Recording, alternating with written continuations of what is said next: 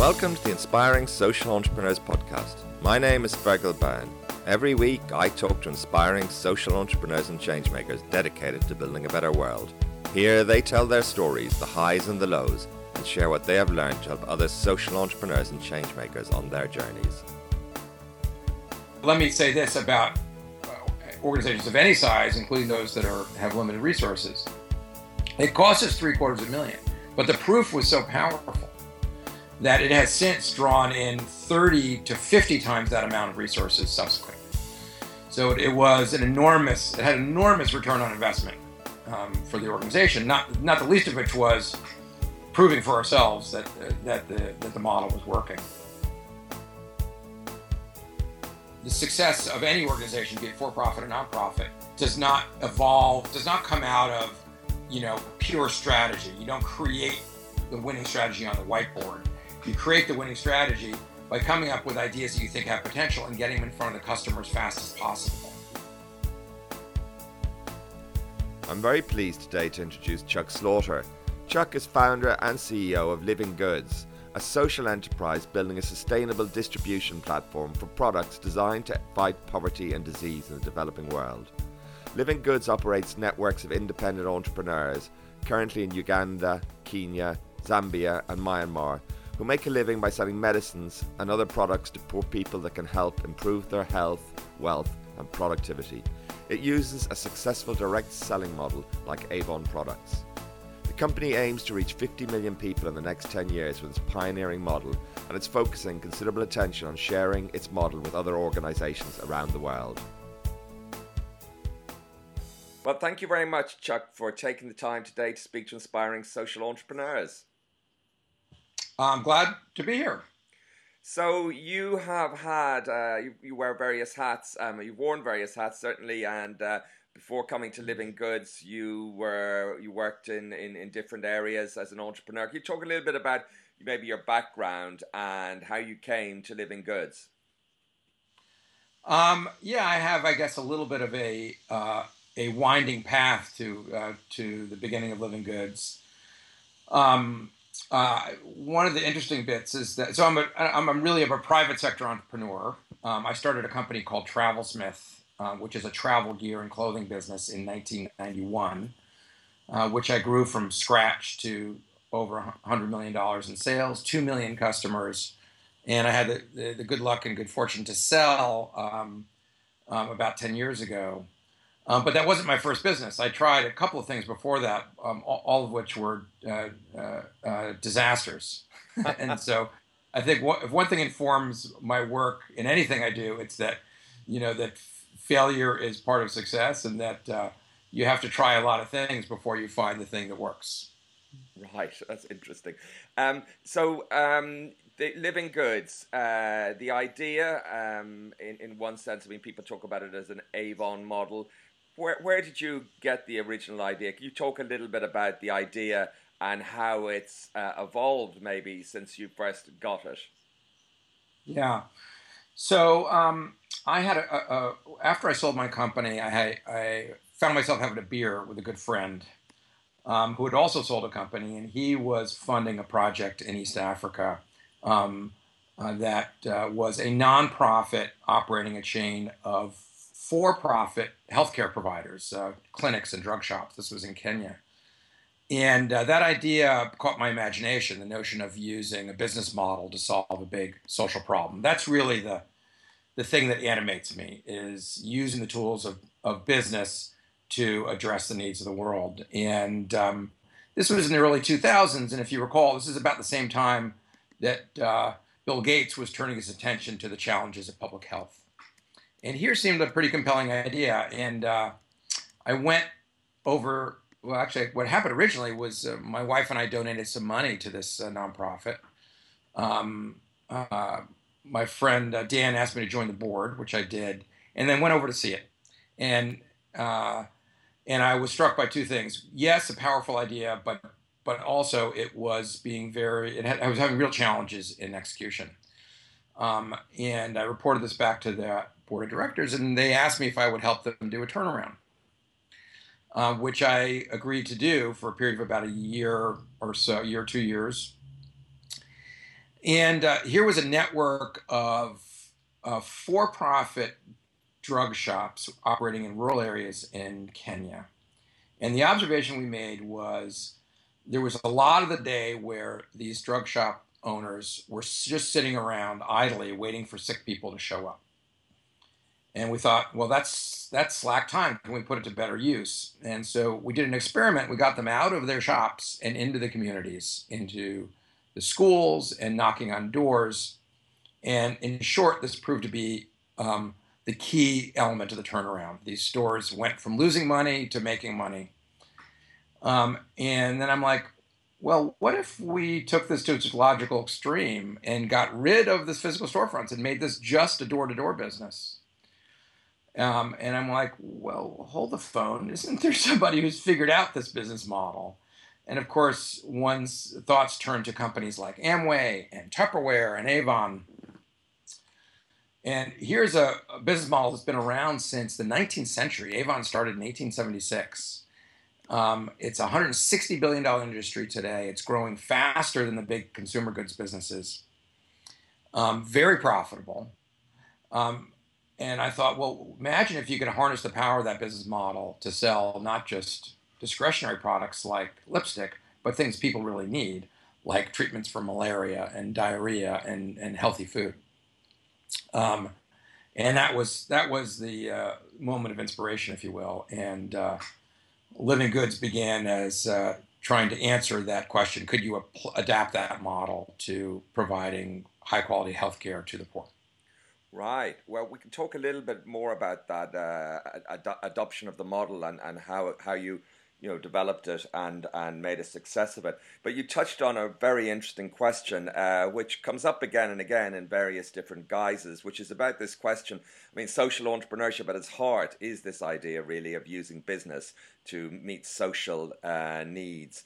Can you talk a little bit about why you think The, the, you know, the benefit of doing that, and maybe in the context of what you saw, that, you know, how a non-business uh, orientation, you know, uh, might not have helped you? And what is it about that business orientation, do you think, crucially, that, that allows it to work, uh, to be more powerful, and certainly in certain situations? Um, yeah, so first of all, I don't, I, you know, I come from a school of thought that, that believes that there's not as much difference between the sectors as, as we believe or pretend. That, you know, whether you're a, a company, a government, or a nonprofit, your purpose is to serve your customer. Um, and, uh, and if you really start with that as the premise and say, how, you know, what does my customer need? How can I bring some creativity to serving those needs, um, to bring them better products and services at a lower cost? It's really the same question across the sectors.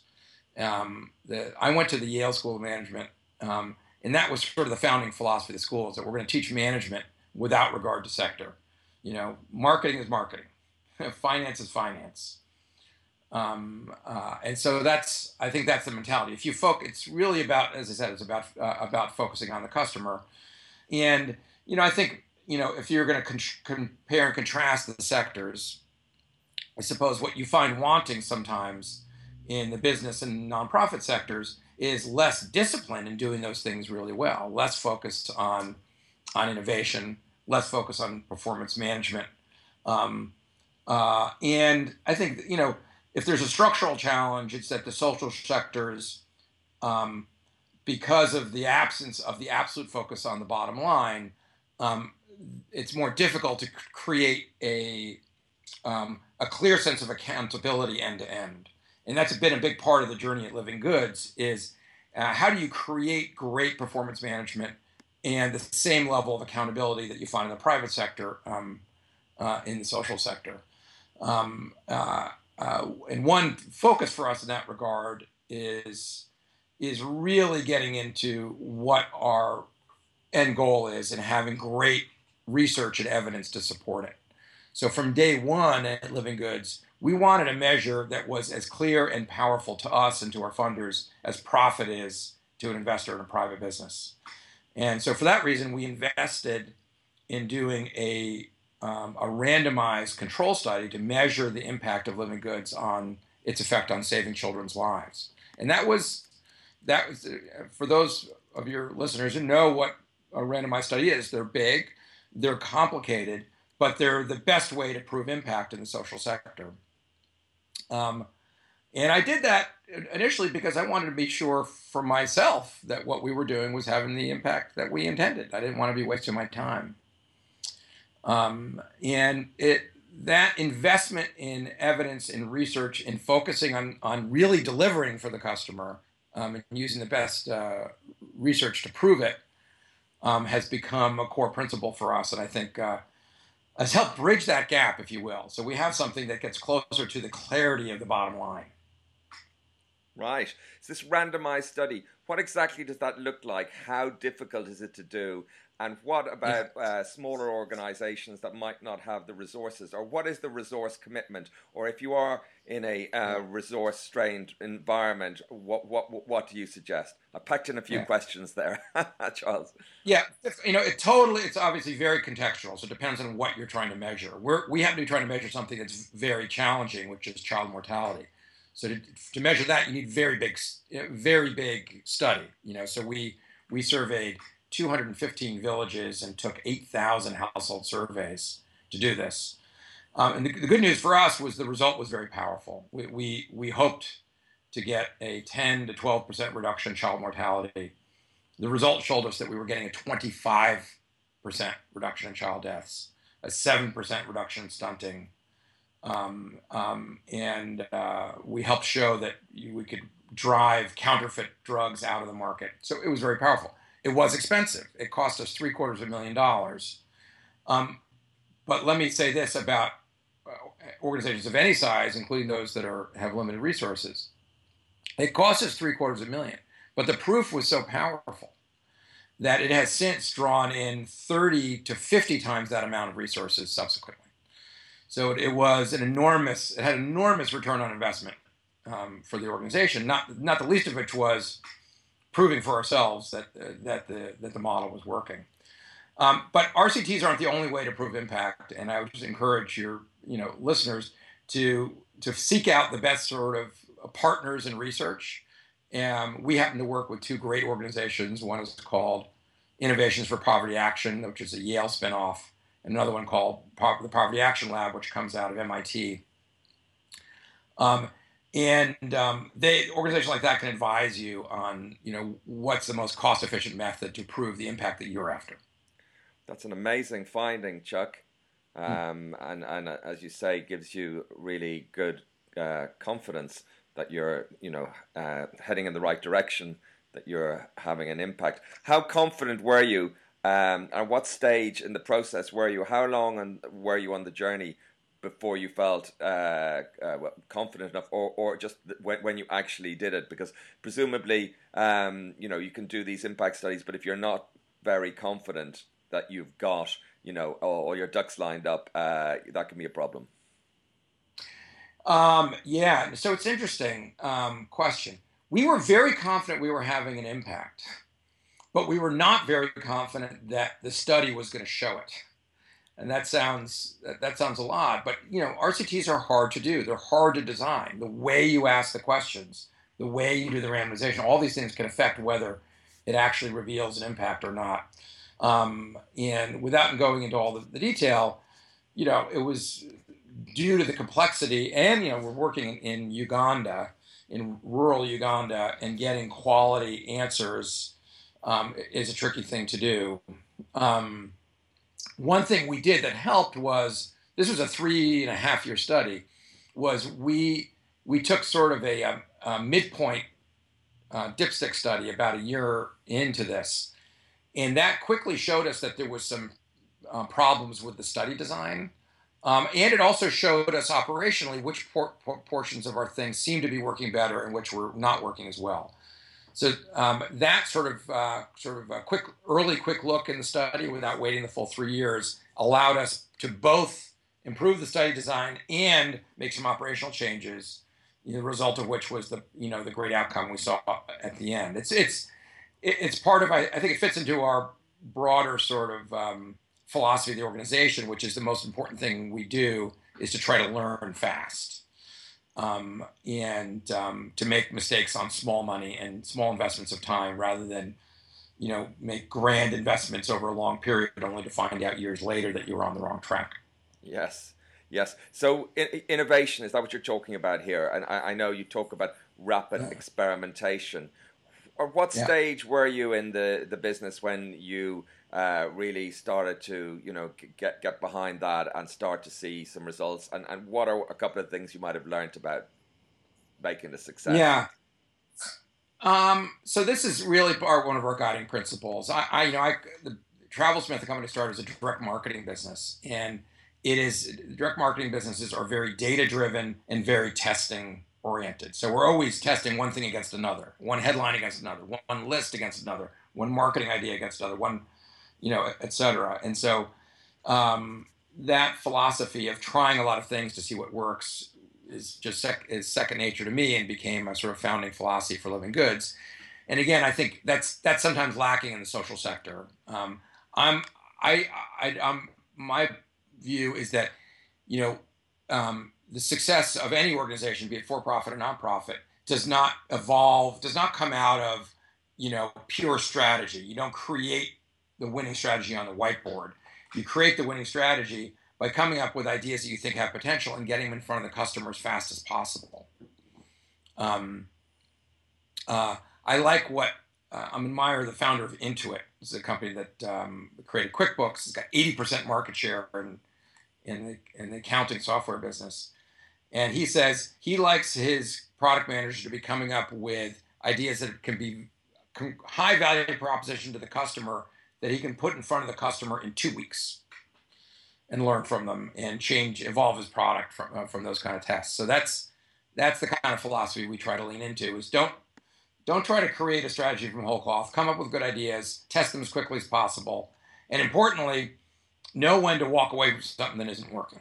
Uh, I think that's that's a problem I see in the social sector is that people get very quickly get that get stuck on ideas and, and find themselves doing the same way, same thing in the same way. Um, Um, even if it doesn't appear to be uh, uh, effective. What have you found about rapid experimentation in that sense? What what what what are the obstacles to uh, stopping projects or stopping uh, ideas that aren't working? It's really comes back to people. You know, the success of any enterprise is all about the people, um, and um, the challenge is is uh, creating a culture where failure is considered part of the path to, to, to winning. And so that people don't feel bad when they walk away from something. Um, and very publicly saying, we're going to stop doing, you know, we tried that, we're going to stop it. We tried that, we're going to stop doing that. And people seeing that that's part of how you do business. Um, so they're both encouraged to try things and they're not discouraged when something doesn't work. Um, and you have to, you have to walk the talk. You have to actually reward people who do that. Um, you have to hold them up as examples. You got to pay them well. Um, uh, it's it's the intersection of the peop that philosophy and how you manage people. Right. You talk about this performance management. Can you talk a little bit about yeah. the journey that you went on in terms of you know maybe how some of the goals that you were articulating uh, at one stage when you really refined them, when you started to think about them, and you know this performance management focus. How would they have changed? I mean, just Gen generally, what is the difference between you know uh, fuzzy goals or and, and and the kind of goals you need to uh, get the kind of performance that you're talking about? Yeah, so you know, I, I'm a this uh, will sound a little bit obvious, but very very powerful believer in clear, crisp, measurable goals. Um, for example, when we do. Um, You know, most corp companies do performance reviews at the end of the years, at the end of each year. We don't call it a review, we call it a performance plan. And the focus of the plan is not so much the looking backward piece, it's looking forward. Um, and um, uh, setting very clear, um, measurable targets uh, for, for the year ahead. And, um, uh, and I guess... So this is part of how we operated from the beginning. A big change came for us about two years ago when we decided to invest significantly in mobile technology to support our ability to track performance. Um, and you know, even though I came from a business that was an online, you know, when I by the time I sold it, TravelSmith was majority an online business. Um, technology had not been a centerpiece for Living Goods until a few years ago. Um, part of that was because the penetration of mobile phones um, um, and access to a signal was growing during the time that we started living, we were building Living Goods. Um, uh, uh, so when we started the company, only about thirty percent of the population had a phone. About by three years ago, though, we realized that seventy to eighty percent of the people in Uganda had had a phone, and the signal was available almost everywhere in the country. So we took a big, we made a big bet, a big experiment to put smartphones in the hands of all, you know, four thousand of our uh, health entrepreneurs. Um, and uh, in brief, this turned out to be a very, very powerful experiment. We did it quick and dirty in-house.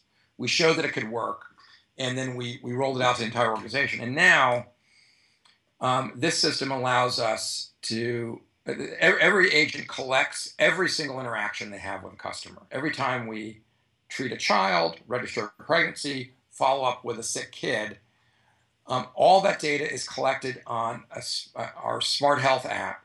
And anybody in the organization, the field managers, the regional managers, the country management, all the way up to my office in San Francisco, can see the performance of any one of those four thousand agents in real time on any device. Um, and so that dramatically sped up the feedback of information about what was working and what wasn't, and which agents were thriving and, and which weren't. Um, And so over these last two years, we've gone from an organization where technology, I think, was considered a bit of an accessory to one where it's really the backbone, the motherboard, if you will, of the organization. And that's been a challenging transition. Uh, uh, developing software and managing a large, complex tech technology system was not a core competence for the organization. And that, that's a hard thing to, to do, is to take an organization and build a new core competency. Um, We're two and a half years into this now, and now other organizations around the world are coming to us um, who want to replicate this uh, system. So we we now support three of the largest N G Os in the world are um, are replicating the Living Goods model, and all of them are interested in one form or another in adapting the uh, this mobile sort of performance management tool um, to their different contexts. That's a great result.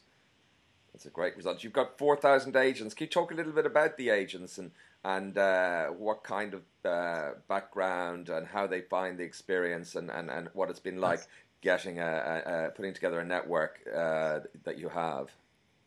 Yeah. So just a little background. What what do they do? So our agents. So this is this is again built on the Avon model. They're independent entrepreneurs. They're not paid staff. Um, they earn. Um, Uh, a margin on the products that they sell. They also earn occasionally small sort of incentives that we give for specific uh, impact results we want, like registering a pregnancy. Um, um, so they are they're motivated, they're they're they're driven. They tend to be very you know we look for people who are gregarious, who are involved, who have strong sort of social networks. I often say that uh, that uh, Avon was the original social network idea. You know, business that uses people's social networks as the means of marketing, if you will. Um, um, and by the way, figured out to, how to monetize it quickly. Um, uh, and so they go door to door, uh, teaching people how to improve their health, and they make a living selling high-impact, low-cost health products like treatments for malaria, diarrhea, pneumonia, um, healthy fortified foods, clean, uh, clean birthing kits, solar lighting, uh, high-efficiency cook stoves, these, these sorts of products. Um, and they work in poor communities in Uganda, in Kenya, with our partners in Zambia, in Myanmar. Um, these are families who live on, you know, uh, each person is living on one to two dollars a day. Um, uh, and the key thing is that they are known and trusted um Uh, people in their in their community. The customer knows that they can call this woman any time of day or night. Um, the Living Goods agent will come to their home. This is really a lot about convenience. they'll provide a treatment that that that works, that's reliable. Um, they know their kid's going to get better, um, and and so it's really a lot of this is about the trust between the agent and her um, uh, uh, and her customer. The thing, the beautiful thing that we see that that really inspires me is that the women who thrive at this, and I think this is the you know, what, what's powerful about the social sector in general, the women who thrive at this are women who both, you know, are driven to, to make a living, but who are also driven to make a difference. That's where the great success comes from, is that, you know, that sort of passion to, to, to build a great small business, but also to do it for a reason, because they want to serve their, their friends, their family, um, and their community better. Those are our greatest agents, you know, combine those two uh, ideals. Fantastic. PopTech has been catalyzing social impact for two decades via its renowned Fellows Program, incubated initiatives, thought-provoking salons and conferences. The PopTech two thousand seventeen conference takes place October nineteenth to twenty-first. You can book tickets now and find out more information at poptech dot org. And what would the alternatives be to the, the, the people in the village who buy the these products? To what extent, um, I mean, you're selling these, so presumably they, they need to value this. This is uh, scarce money um, that they have. Is there an educational element? And, um, you know, how does that work? Yeah. Um, yeah, so, you know, I always start with what's the value proposition to the customer. That's, by the way, that's whether you're talking about your end customer or an investor or a funder or a partner, you know, what value you're bringing to them. And so the, just to give you put in context, the average treatment that we sell costs about fifty cents. Um, and the value proposition is powerful because of the door-to-door business model. So you ask, what's the alternative? So for probably for half to two thirds of our customers, the alternative is spending, you know, a half a day to a day walking to a public health center where, in theory, they can get a medicine for free. The government governments tend to offer these medicines for free, but um, this is going to cost them up to a dollar in transportation costs in each direction. So the fifty cent drug delivered to your door is actually cheaper than free. It's cheaper than the free medicine that would take you a half a day and two dollars in transport costs to access from uh, Uh, from a government center. And plus, you're going to get treated faster, which means you're, it's much less likely your kid is going to become uh, severely ill. And, you know, and you're avoiding, you know, missed labor and, and losing, you know, potentially productive income. So the, even though, you know, again, the, the government often offers these services for free, this sort of for-profit model is offering a better uh, value proposition to the end customer. Right. And is education required? Um, yeah, so, you know, this is why I always think this is funny, this quote-unquote question about education. Um, of course, that's true of any product. You know, I, I, people often get hung up on language. In the business sector, you call it marketing. In the social sector, they call it education or behavior change. You know, yeah. Every great company is trying to change the behavior of the, their target customer to buy their product. It's a matter of how good you are at it. Um, and um, and so, yes, every great door-to-door salesperson is an educator, is a teacher, is a salesperson, is a convincer, a handholder. Um, uh, and, um, uh, and we work in a hard space. I mean, getting people to change their behavior about what they eat, what medicines they take, that, that's hard to do, which is why this business model is so well-suited, because you know, as I said, the Avon model is all about the trust between the seller and the buyer, and the fact that the model is built on on educating and selling to people who know you already and who trust you already. That's the power of this uh, model. And by the way, look at the rise of social media. It's built on the same, you know, idea of of leveraging the power of human connections. Um, and so we're all we're all feeding off the same uh, power source, if you will. Yes, I, I, I, I've had limited experience, but in, in, there has been some network marketing you come across in uh, the U K, and yeah. th there is a resistance to people feeling that their social relationships are monetized, or they're getting contacted by people who are, you know, friends, but, you know, organize them to come around, and they feel under pressure to buy things. Um, it's a different scenario, presumably, because these are health products that are, you know, uh, necessary. In, uh, but are, are there any socio-cultural issues like that? Um, so, yeah, I, I mean, yeah, I think you, you hit the nail on the head. This, these, you know, you know, um, the, the, the mother who's calling our agent is the mother of a child who's has a high fever and sick with malaria, or who's in, who's pregnant and is experiencing some distressing sign in her pregnancy. So she desperately needs someone who can come to her quickly and who she trusts. So this, we don't have, we have very, very little resistance. One thing you occasionally see is, so is we're, part of the big problem we're solving for is increasing the number of trained professionals in the health sector. So, you know, eighty percent of the people who we train have no prior health experience. And so in the beginning, you know, actually a, a challenge you have is that, you know, this is a neighbor, you know, the, a Living Goods agent before may have had a business, you know, raising chickens or tailoring. And so in the beginning, they sometimes have resistance from their from their neighbors saying, geez, you were tailoring yesterday and you're a nurse today. You know, I'm not sure if I'm going to trust you. Um, but that trust get, turns out gets built up very quickly, particularly the first time you go to treat a child and that child gets better. That, hap that happens very quickly. And I, we can, I could share dozens of stories with you. Um, and the, the technology helps, by the way. Interestingly, we found that putting the smartphone in the hands of this woman um, increases her credibility yeah. with her neighbors. Yeah.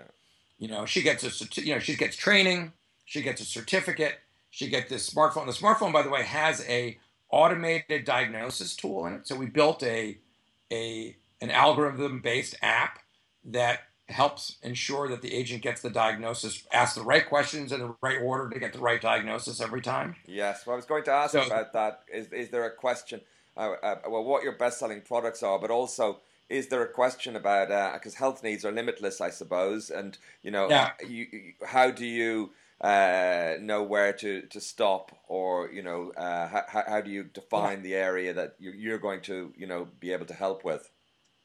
It's really interesting. So we, we so one is there's clearly a boundary. There's you know we the um, uh, but the uh, so we we're really training the agents to know what they are permitted and trained to do and what they're not. And so there's a very robust system of referral. When when they diagnose a child, at the end of the app, at the end of the diagnosis process, the app will give a message saying whether this is a child should be referred to a, a physician, to a health center. Um, and then when they when you get to the end of that questionnaire, we see the result through this mobile system. Um, and so we know that that child should be referred, and we know to follow up with the agent to make sure the child got seen by a professional. Um, so knowing where that bright line is, is, is very important. But here's an interesting thing, which is that to fill this enormous gap in health professionals, the technology is really a game changer. And what we've been graduating with the help of the technology by providing more accurate diagnosis and better trackability, greater transparency, we've been able to persuade the regulators in these countries to an, an, um, to authorize these community-based agents to do more and more complex, sophisticated tasks, you know, like uh, prescribing an antibiotic or doing a blood test in the field. Those are things we couldn't do five years ago, but we've won permission from the governments in East Africa to do them, because we're providing, putting better technology in the hands of the agent, and because we have better visibility on every result. Um, and uh, so that was a, that was a bit of an unforeseen benefit of, uh, uh, of uh, uh, investing in the technology. That's a great result. That's, yeah, because uh, you see that people talking about that more here in Western health as well. I, mean, I don't know what they call it, de-skilling or what, but certainly like nurses doing more sophisticated, yeah, doing other work that they mightn't have done before, which allows, you know, doctors to focus on other kinds of issues and things. Um, can you tell me, what's the scale of your activity at the moment, Chuck? And, and broadly speaking, how did it, you know, evolve? So um, uh, as of the end of twenty sixteen, we are serving five million people across, principally across Uganda and Kenya. And to put that in context, that's as many people as live in Ireland or Norway or Liberia. It's, it's virtually, we're providing healthcare for a small country. Um, Uh, we grew uh, gradually up till about three years ago. Um, three years ago, we were serving about a million people. In the last two and a half years, we've gone under a very rapid expansion, which was triggered by the success of that study. Um, so um, it was, you know, having that clear, independent, um, high-quality proof unlocked a wave of interest from funders, from talent, from partners in government. Um, and I, I can't overemphasize how powerful and transformational um, that research has been for us. So much so that actually that we're investing in a second R C T, uh, a randomized study uh, right now. So we're on a rapid growth path. Our goal now um, is to reach fifty million people. Uh, we want to get to national scale. We want to become the national system in Uganda and Kenya, each of which are countries of thirty to forty million people. And we want to replicate it Um, in at least three more countries. So this is, we're talking about potentially, you know, we're providing healthcare to over fifty million people, pri primary healthcare. Um, uh, and uh, the powerful thing that's happening right now, you know, part of the journey is, is, is, is, is how this thing is getting financed. In the beginning, and up, up till fairly recently, um, this was financed in an unusual way. So unlike most nonprofits, we, I come from a business background. I really wanted to fund this like a business.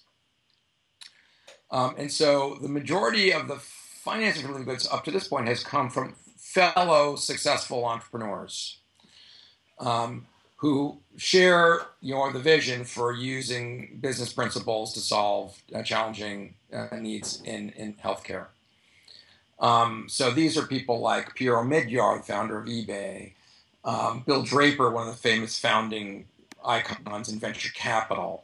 Uh, Chris Hahn, one of the most successful um, um, hedge fund managers in, in, uh, in Europe.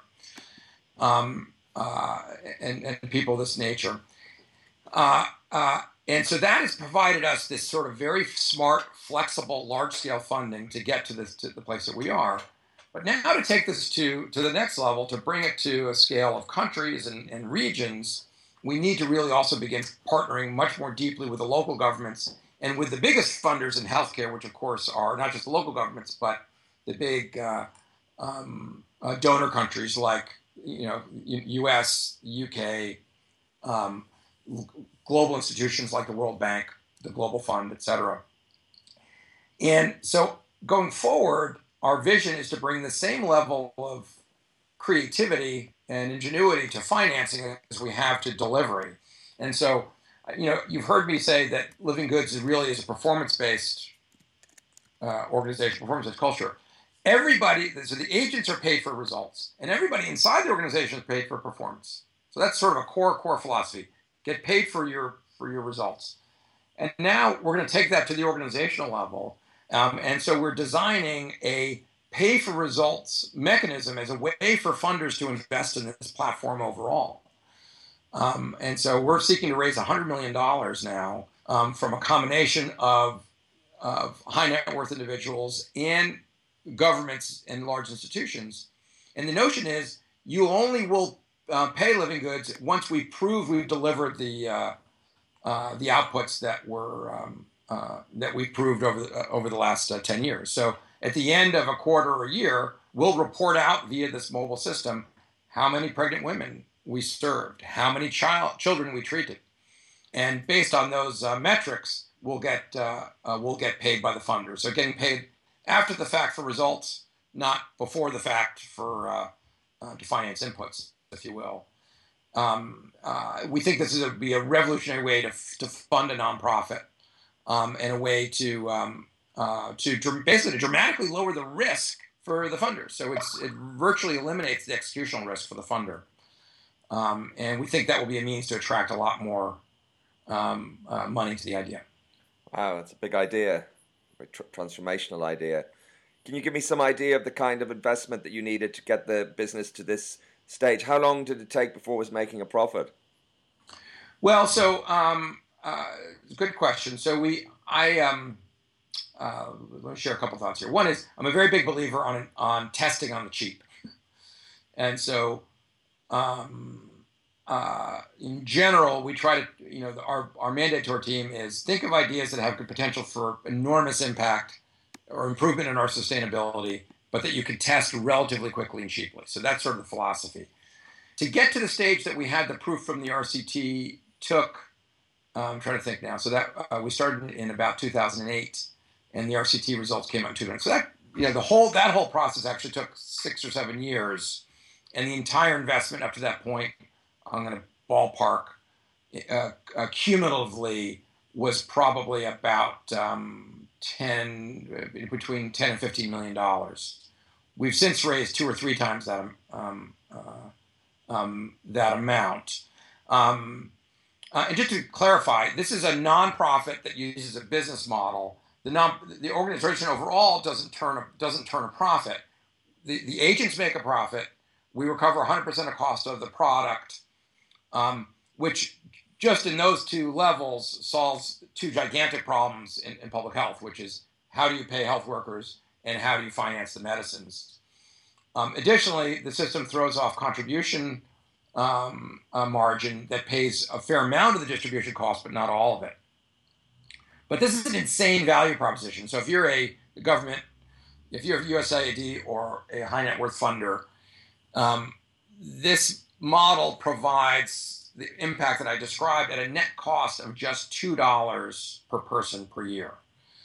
So, uh, you know, in the U S we spend about eight thousand dollars a year per person on healthcare.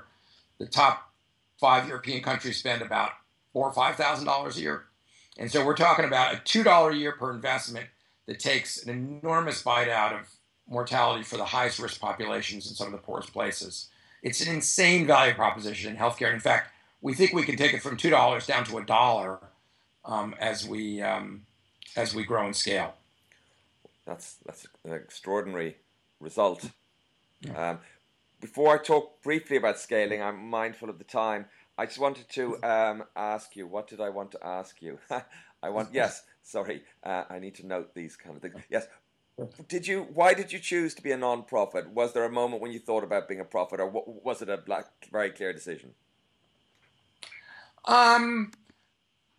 So you know, um, this this is a bit this is an interesting question about what form of organization, non-profit, for-profit, and you know, for your listeners, of course, there's no one right answer. It's it's entirely depends on the context. Um, and my own view is that in. that most of the sectors you can have, you know, a combination of, of impact and financial success um, uh, functioning as, you know, as a legal entity that's either a for-profit or a non-profit.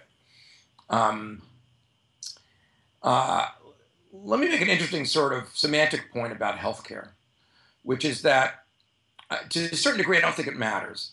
It, you know, in the United States, there are no large healthcare companies that wouldn't exist without some form of government payment. And this is, and this is true in most, in most economies, is that whether you're a pharmaceutical company, a, a hospital chain, a diagnostics company, you know, you wouldn't exist if it weren't for Medicaid and Medicare or the National Institutes of Health investing in, um, uh, investing or, or paying um, the cost for many of your beneficiaries, many of your customers. Um, and, this, and it's no tr different in the place we work, if, if not more so. We're trying to serve a much, much poorer customer. And we don't have, you know, these countries don't have Medicare, Medicaid, and N I H. They have U S A I D and the World Bank. Um, and so um, Living Goods, put another way, I think it could easily be either a nonprofit or a for-profit. Um, uh, uh, the mechanism I described to you before of this pay-for-results mechanism could come in the form of grant payments or it could come in the form of contract payments, um, and the difference is, is and again, in my view, is fairly uh, uh, a linguistic one, rather really than a, a terribly practical one. Um, I think if we look cast forward over the next decade, I think it's likely that Living Goods, the iterations of Living Goods in different places, whether they're run by us or run by partners, could be set up either as for-profits, um, as as non-profits, as for-profits, or as, you know, government, uh, you know, uh, government initiatives, if you will. I wouldn't. And my point is, I wouldn't get too hung up on the legal question. Right. Does it does it make a difference internally? I mean, I've I've spoken to uh, social entrepreneurs that came from a charity background, turned their charities into, you know, for profits, and they had real challenges on this journey. How they yeah. talked about profits, how they thought about uh, and motivated uh, employees. In, in your organization, since you're a non-profit, but yet you talk about these very clear uh, guidelines and uh, targets and goals and things, is is that something you've had to think about? Um, you know, so, you know, f you made an interesting distinction. If, you know, for us, it hasn't been an issue because we, we were purpose-built to run this way. So most of the people we hire, for example, this, as I said, this all comes back to people. We hire primarily from the private sector, not from the social sector. Um, and most of the agents are women who've run their own small businesses. Um, so we haven't had to, you know, work too hard to change people's mentality about yes. thinking and working like a business. Yes. Now, if you're an existing nonprofit and you're trying to transform into a social enterprise, that's a much harder thing to do. Yes. Um, it's nearly impossible. You, I, my advice generally um, uh, is to you have, if you want to do that, you really have to set up a separate entity and hire new people for it with with a you know with a separate uh, governance and uh, and a new and start building management from scratch. Some people can make the conversion, um, but you're you're pulling against the tide of institutional norms that can be decades old. Absolutely.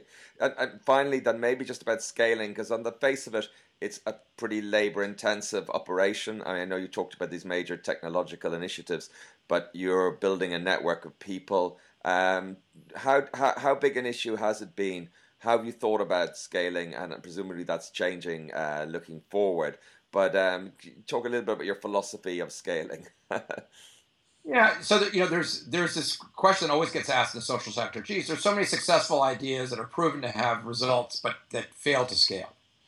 You know, sometimes called pilotitis. Um, that's it's always been kind of a head scratcher to me. Something that really works should be able to scale. I think where organizations fail is on two levels. One is in in designing their their systems and hiring, designing their performance management systems.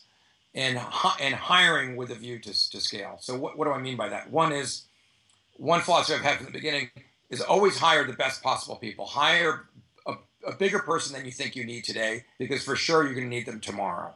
So the person who, if you hire just to serve the needs of the organization today, that person is not going to be able to grow your organization. So, you know, if I think I need a, a manager, I hire a director. If I think I need a director, I'm going to hire a vice president, um, so that your people can scale with you as you grow your your entity. We also make a big point in Living Goods. It sounds like a small thing, but makes a big difference in scaling is we hire six to nine months ahead of the need. So we, you know, we've tripled in scale in the last two and a half years. The only way we've been able to do that is hiring the people we need to run new branches and locations six to nine months ahead of time and giving them, you know, at least six months to train on the job before they take charge of a new uh, territory or region. If you look at great You know, retailers, so I come from the retail world, you know, they have, they have two entirely separate operations, you know, one that runs the day-to-day of operations, the other one that's focused on growth. Um, and again, many nonprofits don't, uh, uh, uh, don't think that way. So hiring ahead of the curve is big. And then as I, I've said a couple times, um, uh, the mobile and digital tools have been um, transformational. So you know, it's much easier to manage a, a workforce of five to ten thousand people if you've got these mobile tools that give you visibility in real time. If you're relying just on paper, that's uh, nearly impossible. So nonprofits working, in, you know, even in difficult places like East Africa, you know, the technology can be, you know, provide a tremendous amount of, amount of lubrication when it comes to scaling faster with, uh, uh, with less risk. Right. Very interesting. Chuck, that's been a, a, a action-packed podcast. That's been fascinating. Uh, lots of uh, uh, really good insights and useful information for other social entrepreneurs, and uh, really powerful vision and, and uh, great work that you've done. So thank you so much for your time today, Chuck, and I wish you the very best of success in the future. Fergal, thank you so much. It's been a pleasure. Thank you for listening to the Inspiring Social Entrepreneur podcast. I hope you found this interview inspiring.